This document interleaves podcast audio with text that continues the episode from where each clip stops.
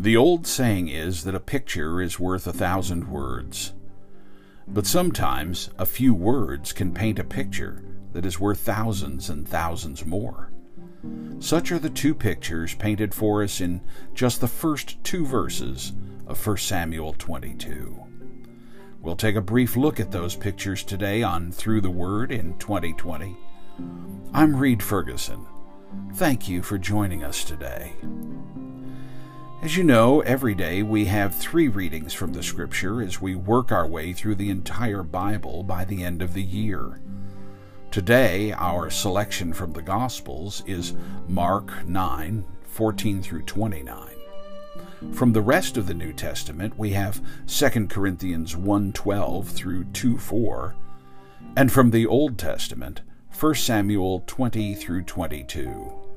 Not today, but every other day we also have a psalm to read. Back to 1 Samuel in the account of David fleeing from Saul and setting up a field headquarters in the cave of Adullam, a rugged outpost in the Judean wilderness. Note first what a picture this is of the humility of Christ. David, as the quintessential prefiguring of Christ as king over God's people, serves to give us some interesting insight here. As the text says, his army, his people, his family, were not the cream of the crop, and neither are Christ's. Verse 2 says that David's group was composed of those who were in distress, in debt, and bitter in soul. So it is with those Jesus gathers around himself as well. Bear in mind, we are all adopted into his family, and not many as very young, but most of us full grown and having exhibited the long standing habits of our sinfulness and rebellion against God.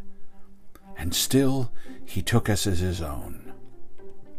I don't know about you, but I take great comfort in the fact that He knew ahead of time all of my faults, failures, and the depths of my sin before making me His own.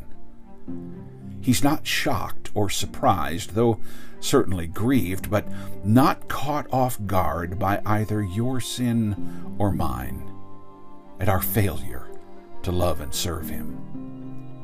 He knew what He signed on for before we were ever born, and He made us His own anyway, knowing fully how He would have to die in our place to pay the price for our sin, and then, in grace, to strive against our sin until he at last conforms us to his own image. And so it is with all of us who are Christ's by faith. As Paul would write in 1 Corinthians 1:26, quote, "For your calling, brothers, consider it. Not many of you were wise according to worldly standards. Not many were powerful. Not many were of noble birth." Close quote. Secondly, what a picture this is of the church, and what qualifies us to be allied with our King distress of soul, poverty of spirit, bitterness from the ravages of sin. A poor army indeed, but brought to serve the King of Kings and the Lord of Lords. Distress, debt, and discontent are no barriers to grace, they are the very admission fee. As John Newton would write on this passage many years ago, quote, But there are a few, like David's men, distressed in conscience, deeply in debt to the law of God, and discontented with the bondage of sin, who see and believe that He, and He only, is able to save them. To these laboring and heavy laden souls, He still says, Come unto me and I will give you rest. What a Savior and King He is. Let that sink into your soul today, believer. God bless, and God willing, we'll be back tomorrow.